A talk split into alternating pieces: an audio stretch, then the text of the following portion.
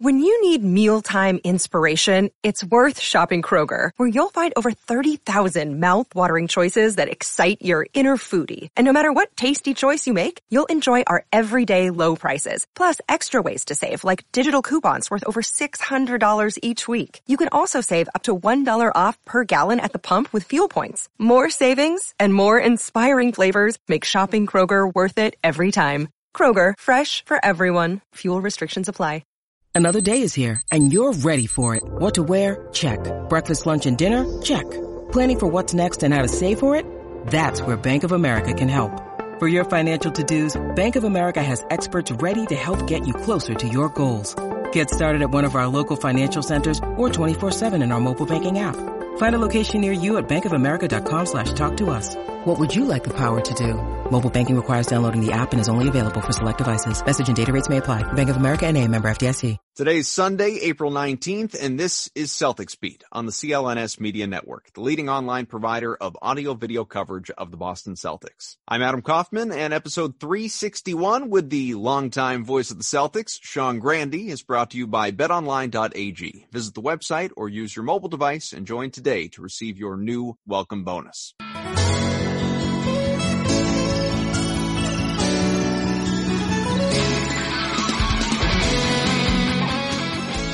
All right. Well, welcome back. It's been a few weeks since we've done one of these, but what better way to re-entry into sports talk, Celtics talk than with, well, a guy that maybe you can see there if in fact we're doing video, and that is the voice of the Celtics on radio, Sean Grande, a good friend of the Celtics beat program. And, you know, Sean, the first thing when I was texting you, asking you to come on that I was kind of thinking about is that you are someone – we've spoken extensively about this, who's just always on the go. You're always busy. You have a very structured schedule, obviously, of your family life to balance with your professional life, but you've given up, you know, prominent broadcasting gigs in the past so as to kind of have a little bit more work life balance. Now it's it's swung the other way with no sports going on. It's all family balance, right? What is life like for you not being on a plane and always on the go and with a chart to prepare?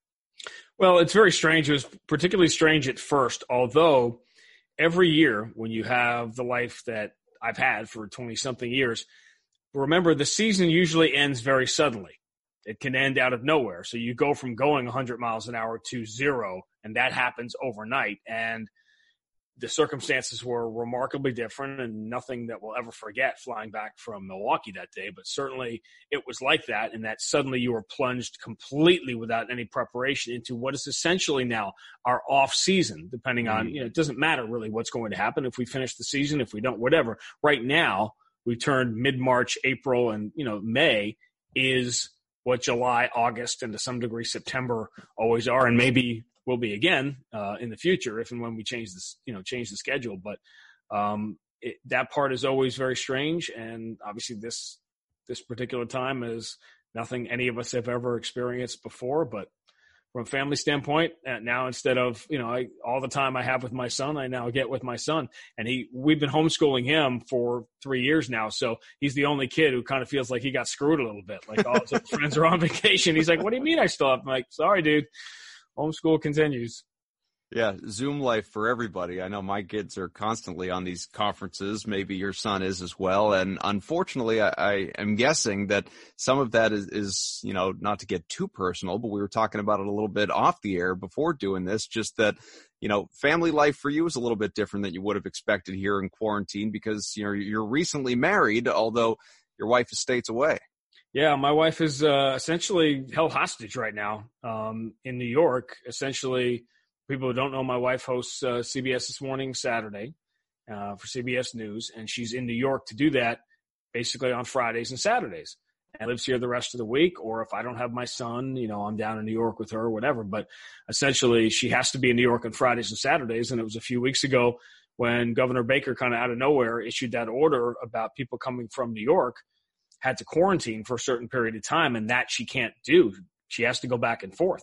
So essentially, for the moment, and it's been a month plus now, she's basically it's like one of those you know old school movies, like Escape from New York. She's trapped uh, in the city, and until things get relaxed, until the rules are loosened a little bit regarding quarantine time, etc., it's um, you know I've I've tried to tell her. So we're single again, right? Like we can see other people, but That, yeah, you could see them through Zoom that, calls. That hasn't, yeah, that hasn't really gone.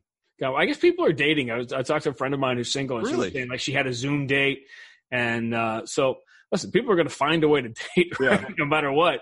I think the this has stretched so much of us. Um, some of us, you know, some people financially, some people, you know, physically, all of us emotionally, but I mean, creatively, every time we get pushed in a certain direction in the history of this country, we find a way to be creative. I don't think people are going to stop dating no matter what you do.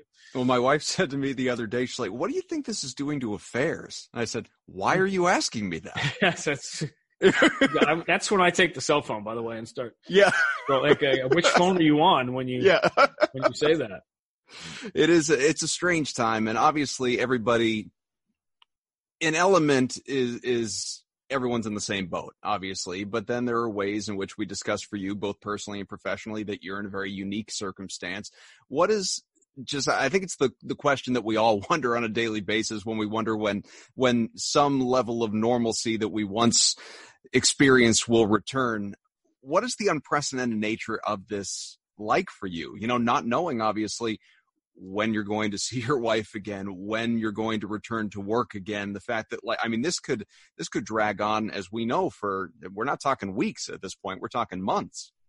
Yeah, and I think that's a, a lot of it is this sort of one day at a time element that we've all had to take to. I think we all knew it was going to be a little bit longer, and I think even things that are hap- things that are happening now, where we're so focused on the micro and people now, and I'm just you know speaking today in in the middle of April, whatever they would lose track of the days, whatever day hmm. today is. That ends in day. That's all. right, know. exactly. Uh, you know, people are starting to get frustrated. The weather gets warmer. You know, people want to be outside, and they're kind of getting frustrated with the whole thing. But this is sort of, if you pay attention to what people were saying in March, this is sort of where we thought we would be in April, where we've got that lag time between the, the numbers and the, the horrific statistics and, you know, people just wanting what they want. And now people are starting to gravitate towards what they want to hear. I, I hear it a lot, even in the small context or whatever degree it matters about the NBA. And, you know, people, so, hey, do you think we'll see games again maybe at the Garden like in June or July and finish the regular season? And I'm like, you know, I, I was I remain as optimistic as I was in March. I have a very similar view that I had when this all started in March, but I think we have to be realistic about what's going to happen and when we're all going to be together again at the Garden for sure. What do you think? And and it's the unanswerable question. Obviously, Adam Silver on basically a, a weekly basis is asked sort of where his head is at, and I think all these commissioners save for maybe the NFL because that's the only one that wasn't as affected as the others. They're not losing any games in this moment. Maybe that could happen come the fall. But for the NBA, the NHL, Major League Baseball, soccer, on and on and on across, you know, the the less of the big four, big five. What do you think? I mean, Silver seems to believe, or at least is remaining as publicly optimistic optimistic as he can. I don't know how he feels behind the scenes, but do you think it's even realistic that we're talking about trying to finish this season, or is there some sort of a cutoff date where they just say it's not worth affecting two seasons at this point, and and starting next year late, let's just scrap this thing, and it sucks. We're not going to have a champ, but it is what it is. Well, I'll shoot down the two seasons thing in a second, but my view, and obviously I think it goes without saying. Anybody watching, anybody listening gets that anything you hear, including what I am about to say, essentially means nothing right now because we don't know anything. Right. All of that said, I think some things that are important to remember are as each day goes by. And I think as each day goes by, I, th- I think the Adam Silver conference call with the Board of Governors the other day, people interpreted that as being more pessimistic than he has been previously. And I, I think that's fair. But again, nothing has changed. And I would say the following to create some sort of version of the playoffs. Add a new, forget the logistics of the neutral site. Let's just talk about the the how much time it would take to do it. You can play four best of five rounds in an NBA playoff. And again, taking one more step back, I think everybody who, let's say this, because here's something we know. This will be the asterisk season of all asterisk seasons. And we know that. And it's not going to be an NBA finals in front of 20,000 people. But I think 99% of people polled would say, I'll take that. I'll take something. I'll take anything mm-hmm. versus just blowing the entire thing off. All that said, what you need to do is have four playoff series, right? That are a best of five. Uh, I've never seen in my 20 something years in the league. I've never seen a season set up to go right to the playoffs like this one was. And I know Portland's going to complain and New Orleans is going to complain. Well, don't fall four or five games out with with 20 to go. I mean, the NHL has much more playoff issues to deal with that and logistical issues to deal with. But the NBA is set up to go right to the playoffs, and I think I've always been of the opinion that the the regular season resuming and finishing that's a pipe dream to me that I I just don't think it's realistic. That said, you could play four best of 5 series, right? And mm-hmm. do that in a month, which means you wouldn't have to start until August 1st, maybe even later. Which means essentially, and the reason I bring it that up and that example is people are if there's a drop dead date, Adam, I don't think that drop dead date for this season is until July. And it's the middle of April right now. And it's been five, six weeks, and this has been awful.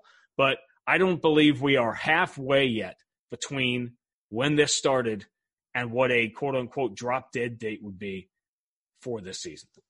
Let's say they resume. Let's be optimistic just because I think everyone needs a little bit of optimism. Which team and obviously the Celtics are included in this. Which team do you think is most benefited by this break, this layoff, where everyone's in the same boat? You know, injured guys are getting healthier. Nobody can train the same way. Jayson Tatum has talked about how he doesn't even have a hoop at his house. He hasn't picked up a basketball in a month. Which team has benefited the most by this? Which team has hurt the most by this? Well, let me answer your optimism with pessimism. It's probably the Sixers, right? Yeah. they get a chance to sort of restart and after the Celtics would play and what could be a very short first round. Obviously, I think taking too deep a dive into this, and you could say, well, LeBron will be rested. That's why he says it's a great year this year because he barely played last year after playing thousands of minutes every mm-hmm. year for so many years. LeBron is basically coming off a year off, which is why he's been so good and has been the second best player, you know, in the NBA this year. Um, I, I think that it's going to be wild. I think the seeding isn't going to matter. It's going to be a wide open tournament. I think there are teams, you know, that probably when I talk about the teams that would be in, if you just went right to the playoffs, there are probably teams like Brooklyn that would be saying, wait a minute, somebody want, hey, Portland, if you want our spot, come take it because we didn't want to be in the playoffs to begin with. Um, I think people want content. I think there will be, as we go farther along in this, this is a prediction I'll make. I think there'll be more and more people saying, oh, don't bother with it. I mean, it's going to be such an asterisk thing and such a weird thing anyway. I think that number will increase. But just to finish the point earlier about the next season being interrupted and starting late and why affect two seasons. Here's the point. You want to start next season late. That is a good thing to start next season late because wherever we are in our world, you'd rather be starting on Christmas Day than on October 25th because that's two months later into testing. That's 2 mm-hmm. months later into fans coming back. That's two months later. It's two months closer to a vaccine. So to me, the argument that don't do it because it will affect the start of next year is not a good argument because you want next season to start late. And that's before we get into the idea of people looking at that schedule and saying, huh, start the NBA season at Christmas every year and play into the summer. Maybe I like that better because you have less collision with the NFL. So there's a forget 2022 and beyond whether maybe that's the way to do it permanently. That's not the issue. The issue is you want the 2021 season to start as late as possible. And by the way, it's going to be a crowded winter of 2021. You wait till people realize there's not going to be college football this fall. And then yeah, they okay. start asking the question, hey, can you play college football in the spring? And you could have as a crazy crowded sports schedule in the first half of 2021 thinking beyond you know where we're at and what next year looks like i mean just thinking long term like totally shaking things up because you just alluded to it and i think one of the first people to put it out and really outline a, a date by date of when everything would happen trade deadline free agency start of playoffs all that it might have been bobby marks, bobby marks. if i remember right mm-hmm. and he was proposing just totally revamping the NBA schedule. And like you just said, start at Christmas, you run into the summer. It just, it morphs the existence of the NBA as we know it. Certainly, I'm sure uh, a lot of beat writers or maybe announcers like yourself would look at it and say, well, I, I kind of want my summer. I don't want to be working through the summer. We're used to X, Y, and Z. But what do you think? I mean, it just totally reshaping the way that we view the NBA schedule for the, not just the foreseeable future, but long term. Is it a good idea? Uh, I think that it probably is. I think it's certainly an opportunity to look at things that we know need to be changed. For example, a big one is free agency in the draft and flipping the order of those mm-hmm. two things. Um, that certainly, you know, this is an opportunity to get things like that done. Um, all these changes that people have wanted to make within the league, why not you know, why not use this opportunity to do it now?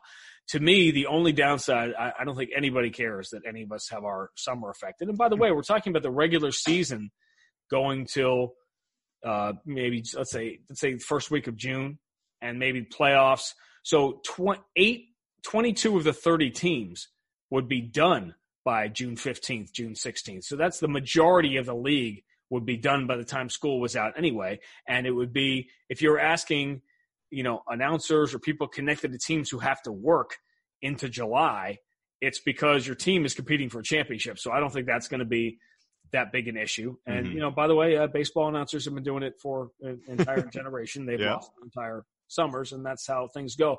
Uh, to me, the only obstacle is do the TV rights holders jump up and say, um, or is that old school that, you know, July isn't what July used to be television wise versus May and it's not May sweeps anymore and think, you know, every, everything evolves.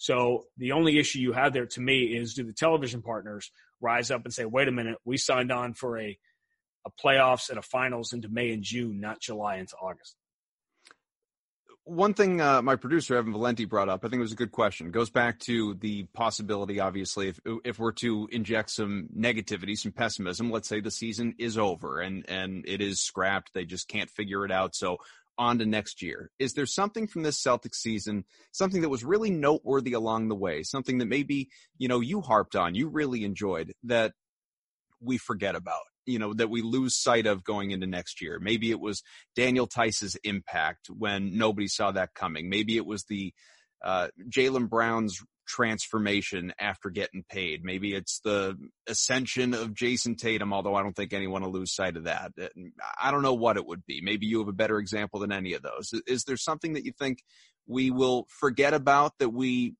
enjoyed so much along the way? Well, I think we'll be reminded of it when we resume at some point, which is that uh, it's funny working on the you know uh, the project that Max and I were working on you know late later in the year. It kind of made mm-hmm. us realize that Kemba Walker and Jayson Tatum went to the All Star game, and Kemba was phenomenal at the start of the year, very early, not opening night, but very early in the year. He was really really good, and he earned that spot in the All Star game. And then he had the injuries, and he was out a little bit. Jayson Tatum was okay the first couple of months of the year. And then when he hit that spot in mid January, he just went to that crazy level and he had all these marquee games. He had so many big games on national TV and he earned that spot in the All Star game. But you could make the case if you wanted to that Jaylen Brown was the Celtics' most consistent. When you take Gordon Hayward's injury, right, that Jaylen Brown was the most consistent player. Maybe you could put Daniel Theis in that conversation too, but at a high level, that Jaylen Brown, his year belongs right alongside uh, Kemba Walker and Jayson Tatum's year. It just wasn't as uneven. It wasn't as spectacular at times, or nor did it, you know, drop down at times. I thought he was clearly. Max and I talked about this a lot. That clearly the Celtics were only going to get two spots on the All Star team, and we were having this conversation in early January and into mid January when so many of the Celtics were getting sick and missing games, which is another conversation about my theory that many of us have already had it. and there's a reason that only one Celtic tested positive, but that's another story. Uh, that Jaylen Brown, he was ahead of Jayson Tatum in our view up until mid late January for that second spot. And I don't think you could deny. You know, it didn't matter which one of them got it, but clearly Jayson Tatum, those last few weeks before that second All Star spot was decided, came you know roaring down the stretch before the All Star game and earned that spot, and it was great. But maybe the fact that Jaylen Brown at a high level when you consider Kemba missing games, Gordon Hayward's significant injury in the first part of the year, and Jayson Tatum taking a couple of months to become Jayson Tatum, that Jaylen Brown maybe was the Celtics' best player for the 60 something games that we saw. Want to take a quick break to tell you today's show is brought to you by betonline.ag. With currently no NBA, NHL, or MLB, among other things, you might think there's nothing to bet on. Well, you'd be wrong. Our exclusive partner, BetOnline, still has hundreds of events, games, and props to wager on from their online casino to poker and blackjack as they are bringing Vegas to you. Missing the NFL? No problem. BetOnline has live daily Madden NFL 20 simulations. You can wager on them if you're into entertainment betting, you can still bet on Survivor, Big Brother, American Idol, stock prices, even the Nathan's hot dog eating contest. All open 24 hours a day and all online. Of course, you don't need to go anywhere, and quite frankly, you shouldn't. In fact, in some places, you can't. Visit the website or use your mobile device. Join today to receive your new welcome bonus. Bet online, your online wagering solution. Let's get back to Sean. I'm going to attempt to have a conversation with you for five or 10 minutes that truthfully we could spend hours and hours on. And you mentioned your partner, Cedric Maxwell, who, of course, made the CLNS family proud, as he so often does. Got the big exclusive with Ray Allen talking about really everything. I mean, he did a deep dive into 2008 and, you know, his leaving and the residual anger that still exists there and the hurt feelings. And obviously the fact that Kevin Garnett's going into the Hall of Fame this summer, at least, you know, whether in person or not, I don't know. We'll see how all of that stuff plays out, but he's going to get the number five retired up to the Garden Rafters next season these two guys, very different places in Celtics history, although they will forever be linked by that championship. One that, of course, they would not have won without Ray Allen. He was incredible throughout that season, most especially in the playoffs and certainly in that final series against the Lakers.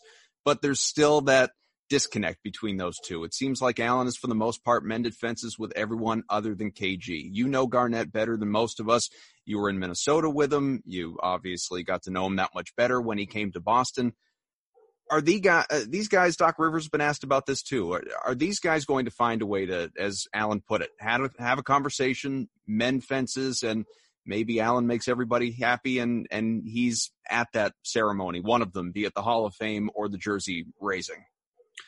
We all hope so. Uh, I think, you know, Max and I have discussed this at length over and over. A lot of things you saw in that conversation with Ray are conversations that Max and I have had – you know, many times off the air and on the air over the last couple of years that there was a extraordinary opportunity, I thought, for Ray during Paul Pierce's weekend.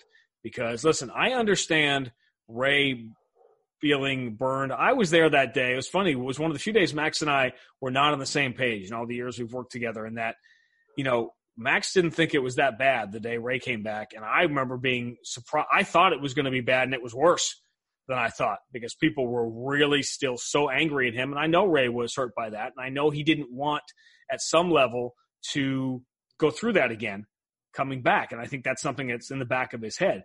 But it wouldn't have happened on Paul Pierce weekend. It wouldn't mm-hmm. have. And I think I think fans have, for the most part, gotten their anger out at Ray. You know, in that day that he came back, that that Sunday afternoon game, and I think they have let him know how they feel about that but everybody wants to see this. Everybody wants to see this. It's the only uh, the the pebble in the shoe of 2008 of one of the greatest teams of all time in the history of the sport. The pebble in the shoe is that they can't have that old man reunion right now hmm. because there's still that that discomfort there. And one of the things that makes great players great usually is are their personality traits. And one of the things that makes Kevin Garnett Kevin Garnett is his absolute stubbornness and his belief in what is right. And he believes, you know, he is right. Will that conversation happen? I hope so. I think that it will. But these are two very proud guys who see things a certain way. And I understand, you know, Ray's Kevin's view was you abandon us, you're out. And then Ray's view is, all right, well, they pushed me out. So uh, what else can I do? But I think it's going to take some humility on both of their parts to have this conversation, and I think it's I think it's important that it that it does happen, and I think everybody everybody wants to see it. What was Brad's first year? Was it 13, 14? It was. All right, so I've I've been. What's that? Vitor year. yeah, what a, what a season. So I've been saying this then since 2013. I have said it I don't know how many times on the radio, on a podcast. I've had this conversation with Max. I don't know if I've ever had it with you, and if I have, forgive me. You'd be more inclined to remember that than I would. But this has bugged me ever since then. So we're we're at what seven, eight years at this point. There is clearly on a definitely on, on the part of the fans and maybe even within the organization, quite frankly there is a double standard that exists about the way in which both Ray Allen and Doc Rivers left. And it will forever bother me as, you know, it, it, Doc comes back and he is just so beloved. And obviously maybe there's a part of it that's, he's so much more charming than Ray Allen is. And there's, you know, he was the coach of that championship team, but he is the one who asked out you know, he orchestrated his trade to the Clippers. He didn't want to be part of a rebuild here. Ray is the one who really kind of at the end of a championship window, whether KG and Paul and those guys wanted to admit that or not, they were kind of cooked. They were getting older and he left as a free agent and of course joined the enemy and, and that is viewed by some of those guys as unforgivable. I get it. But to me, there is a double standard there in in the way that they are just forever perceived around here now, at least by the fans, and again maybe by some members of the organization. We discussed this in the context of Al Horford because there's a double standard there between Ray and Al Horford because Al basically yeah. did the same thing, almost almost identical. Like what Doc did was start something different in a new place. Al did what Ray did. He left to go to the rival, to the enemy that you're competing mm-hmm. with, you know, in a in a battle right now, you know, within the conference. So I always thought that was that was sort of interesting. There was a great movie when I was a kid called Night Shift, yeah. uh, with Henry Winkler, and there was a there's a line in it in which the uh, Henry Winkler basically he and his friend Michael Keaton they take the business from. Uh, from this pimp played by Richard Belzer and this other guy, and eventually they come back to get him late in the movie, and they're about to kill him, and they say it wouldn't be right to let you live after we killed Franklin. He was our friend, and that's all I kept thinking of when Al Hor- like it wouldn't be right to not boo Al after we booed Ray because we loved Ray. How can you not? How can you treat Al any different? But I think it was circumstances, and I think fans sort of and everybody took their cue from Kevin Garnett and Paul Pierce. And you know, when Ray left, you know, Doc was so beloved by those by the players, and I think that the Ray thing. Let's let's call this what it is. The Ray thing didn't happen that day. It wasn't as if everything was perfect between every one of those guys, and they were this band of brothers. Every they were a band of brothers. Yeah. They fought like brothers. You know, there were issues and there were dynamics within the. One day when I'll write my book, I'll tell you about physical fights between two guys on this team on that championship team. One of which I was physically in the middle of on a bus because you couldn't get out of it. I mean, they used to fight all the time. All right. So this happened in this group, but they, you know, they, there was an overall love and a, a, brotherhood, but you know, there were issues. Listen, you had guys on, on that team with extremely strong personalities. You know, Rajon Rondo is on this team. Mm-hmm. Ray Allen is on this team. Kevin Garnett is on this team. They had their own, you know, very deep, strong personalities. But I, I think that double standard is I, that, and it's not unusual. That happens in a lot of places in life. But I think people took their cue from the players, and Doc was a made man. And Ray, you know, when he left before it was over, you know, Doc, Doc left as it was over, and yeah. you know, they, they had come, you know, it had run its course. And I think, you know, the new Big Three era, which is its own book, had the had the two phases. And I'll tell you right now, Adam, that thing was over the day after Game Seven in LA in 2010. Hmm. It was over. When we got on that plane at LAX, the whole thing was done.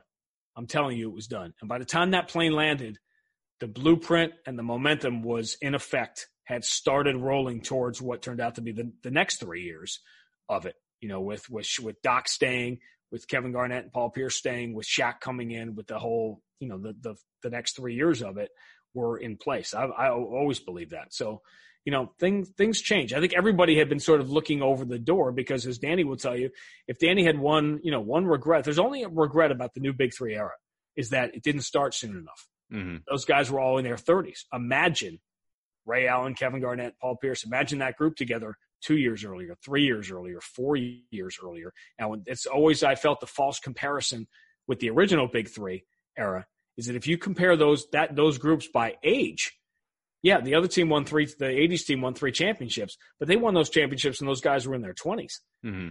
If you look at the age of the Big Three and those six years, and you compare the new Big Three are properly to 87 to 93 for the original Big Three. You know, the new Big Three outperformed them. We're only left to wonder, you know, what if, you know, Ray Allen, Kevin Garnett, and Paul Pierce were three of the best players in the NBA in 2004 and 2006. Uh, you know, what if they had been together then?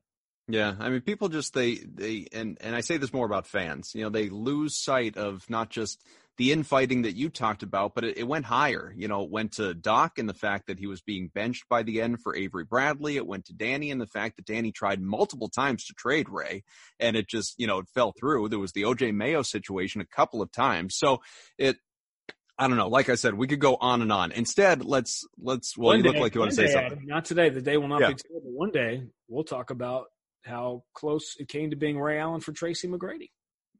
I would like to have that conversation.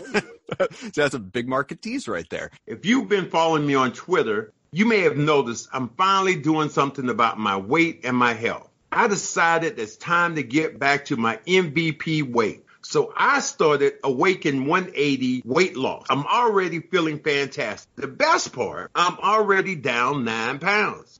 I could have hit the treadmill for a year and not seen the results that I've had with Awaken 180. Just like during my plan days, Awaken is all about losing weight and focusing on nutrition, coaching, and science. No pills, no gym. As you know, I travel a ton, but no worries there because Awaken 180 has a worldwide program. I can still have my weekly consults via Skype. When I'm back in Boston, I visit the government center location. Besides healthy living, my favorite part about Awaken is free support for lives. We are all stuck at home these days, but join me and get healthy. Call the solution for weight loss. Awaken 180. Weight loss. Get on board just as I did. Go to awaken180weightloss.com. So let's let's end with this. This is something that I I am just so excited about. You probably are as well, and I know NBA fans across the board are. As we chat right now, early on a Sunday, this is happening tonight. Parts one and two of The Last Dance, the look by ESPN, this this ten part docu series on the end of the Chicago Bulls era, that final season before everybody knew they were breaking up, and uh, you know it, it's still almost uh, well i'm looking forward to the documentary explaining it quite frankly because it's still just a little confusing the fact that you know championship after championship after championship that they were going to break things up to begin with but that phil was gone and michael wasn't going to play for anybody else and so on and so forth. Just as an nba fan as an nba historian as someone who was around so much of this as a broadcaster how excited are you to watch this thing well one of the reasons i'm so excited to see it is because i wasn't around that this is the last year that i was not i went into the league in 1998 oh interesting one of the reasons it's one of the, I mean, how old do you think I am? It's like a great. I know um, you've been around. that's true. Been around, you know, as this Al Pacino speech. I get introduced yeah. now all the time Is hey, now joining us, the longtime voice of the Boston. So I know what that means. I, yeah. I, I, understand the code written in there. I know. I'm, Does that mean when it, when it's Gorman, we're supposed to say the long time? Yeah, well, as I've, I've done this line with you many, many times, and I've done it, I've done it with many people. But that's the thing about me is that for the last 20 years, I've been around Mike Gorman, Tommy Heinsohn, and Cedric Maxwell. So I'm still the kid, right? I'm right. still the young guy in that group, and as uh, one of the, I'm often accused of maybe going over the top in some of the people that I quote, and maybe too literary. But to quote one of the great literary figures of our time, Thornton Mellon, in Back to School, who said, "If you want to look thin, surround yourself with fat people." Yeah. So by being around guys who are older than me, I've always been the you know, even though I'm staring down a big birthday coming up, it's like, yeah, you you feel like you're the you're the kid surrounded by that. But yeah, one of the reasons Max and I always fought about Jordan coming back in Washington, and I loved it because I never got to call a Michael Jordan game. So I loved it when Jordan played in Washington and Max hated it because it ruined his legacy and this mm. and that and the other thing. And Jordan is still one of the best players in the league in, you know, in 2002, 2003. But um, I'm excited to go back to a time before I was in the league. Uh, this legendary team that on opening night lost in Boston to in the first Rick Pitino game, yeah, which is the 85-86 Celtics version of losing in New Jersey. Right. Now, correct. This is my memory here, but again, I I alluded to it before. Your memory is great, and mine sucks. So you would be more inclined to remember this. Was that Halloween night, yep. or was it just okay? I I distinctly remember watching the game and then going out trick or treating. There's a uh, sports radio, and I was whatever I was, 25. I don't remember, but we were working with Glenn Ordway on the Big Show at that time, and we had a uh, what I remember about that game, this is a really hardcore, wonky sports radio store for people who remember 20 years ago what the big show was uh, with Glenn Ordway. And we had a producer who used to run run the board, as we say, and his name was Rick Hyatt, we call Rick the Stick. And he was a very popular character on the show, and he was leaving. So we set up this whole thing where I thought it would make Glenn look a lot more domineering if he threatened to fire him. So we came up with this idea for that opening night game that he would have to get Dennis Rodman booked on the show or else he'd be fired knowing full well he's never going to get Dennis Rodman on the show on opening night. So we built this up for two weeks, knowing it would never happen. And of course, he doesn't get Rodman on the show, and Glenn fires him, even though he's leaving anyway. And yeah, made it look like you know it just made Glenn into a much bigger bad guy for for firing him. Uh, I think you know this is. a really interesting time. You know, my my friend Bill Simmons kind of pushed forward the theory that this Michael was behind getting this done now because the legacy of that team as time goes by starts to fade a little bit. Even though, whenever we talk about what Golden State did over the last few years and what that 08 Celtics team did with that double digit scoring differential and how rare it was that the only when the Celtics did that in 2008 they were only the second group to do that in 35 years by outscoring hmm. teams by 10 points a game for an entire season. And the only teams that had done it in the previous 35 years were three of those six championship teams, the, the Michael Jordan Bulls. And it's hard to even comprehend just how dominant they were. And you're talking about with 08 and with these 90s teams, scores are much lower.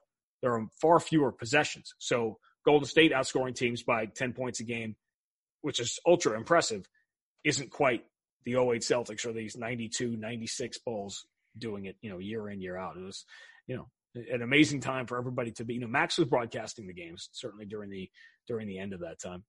Played against you, Jordan. You obviously mentioned 2008. Before I let you go, is there an equivalent to obviously what ESPN, the Bulls, and everybody, and it was very cool. Adam Silver, when he was an executive at NBA Entertainment, is actually the one that greenlit them having that behind the scenes documentary crew all the way back in the late 90s that did this and obviously he's the commissioner now is there an equivalent um, you know kind of documentary that that could be featured the Celtics that could be put together. Maybe it's in years from now, it's based around the new Big Three era. Maybe it goes back and it's the the original Big Three era. Maybe it kind of already exists with the documentaries that NBC Sports Boston has put out over the last few years. Is what do you think? Is is there some time period that you think could be uh, um, I don't know, remembered in and produced in the same way that this Bulls thing will be? I think the 08 team in the new Big Three era certainly could be. It wouldn't be on that scale. And, you know, the, the NBC Boston one on 08, I, I think the only problem with documentaries, anyone who's ever tried to do one will tell you, is that time goes by and the stories change a little bit. So the sooner it comes out after it happened, maybe I don't want to say the less the less relevant it is, but it's it's hard within the context of a, you know a short period of time to sort of tell all the you know, tell all the stories. There are a lot of things. It's impossible to do a perfect documentary because everyone that's watching it goes, oh, but what about the time that this happened? What about the time that this happened? And that 08 Celtics documentary, you know, Jim Aberdale and those guys put together and it's great. But could you, could that have been four or five times longer? As someone who was, yeah, on those buses and on those planes and um, sat through the year, the year before when, you know, I've always, I've always sort of prepared for this interview my whole life, but uh, all you need to know about 2007 and 2008 for the Celtics and the greatest one season turnaround, maybe in the history of sports, is that in 2007, the Celtics starting off guard was Allan Ray. and a year later, it was Ray Allen. And that's really all you need. How great is that? The, the, poetry of that. Yeah. And what those two years were, and that the th- the thing was over. You know, you don't get the pick, and it was it was done. It just really felt hopeless. And I think maybe this is a good time to remember when things seem hopeless they never they never truly are. And something i've always said and maybe it applies to all of our lives right now is that when you are winning it seems like you will never lose again. And when you are losing it feels like you will never win again but it always you know eventually evens out. And there are going to be games again. Uh, there are going to be fans again. It's very obvious to me and it's been for the last couple of weeks and i think people are starting to realize now there is a significant difference between starting up sports and starting up sports with fans. That that is a there's a significant gap between those two things, and eventually we're gonna get back to both. And the faster we try to rush it, history will tell us is a you know a huge mistake. So take advantage of the time. Let's worry about what we have now, not what we don't, and know that there's there's too much of all of us in wanting now what we want that it will happen. It's just you know we got to be patient. So as we sign off, are you going to shake hands again when society is society again, or, are you full time elbow bump?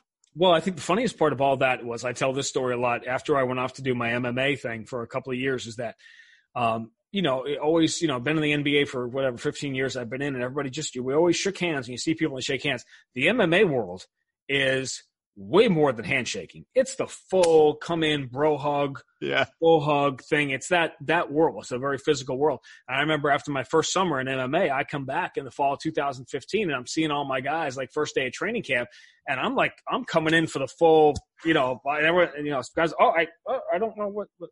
So I think there's going to be a lot of. I, I, I think before everything went crazy in March, the biggest danger we had is that we didn't have a universal handshake, and some people were coming in low, and some people were coming up for a fist bump, and somebody was going to get their jaw broken.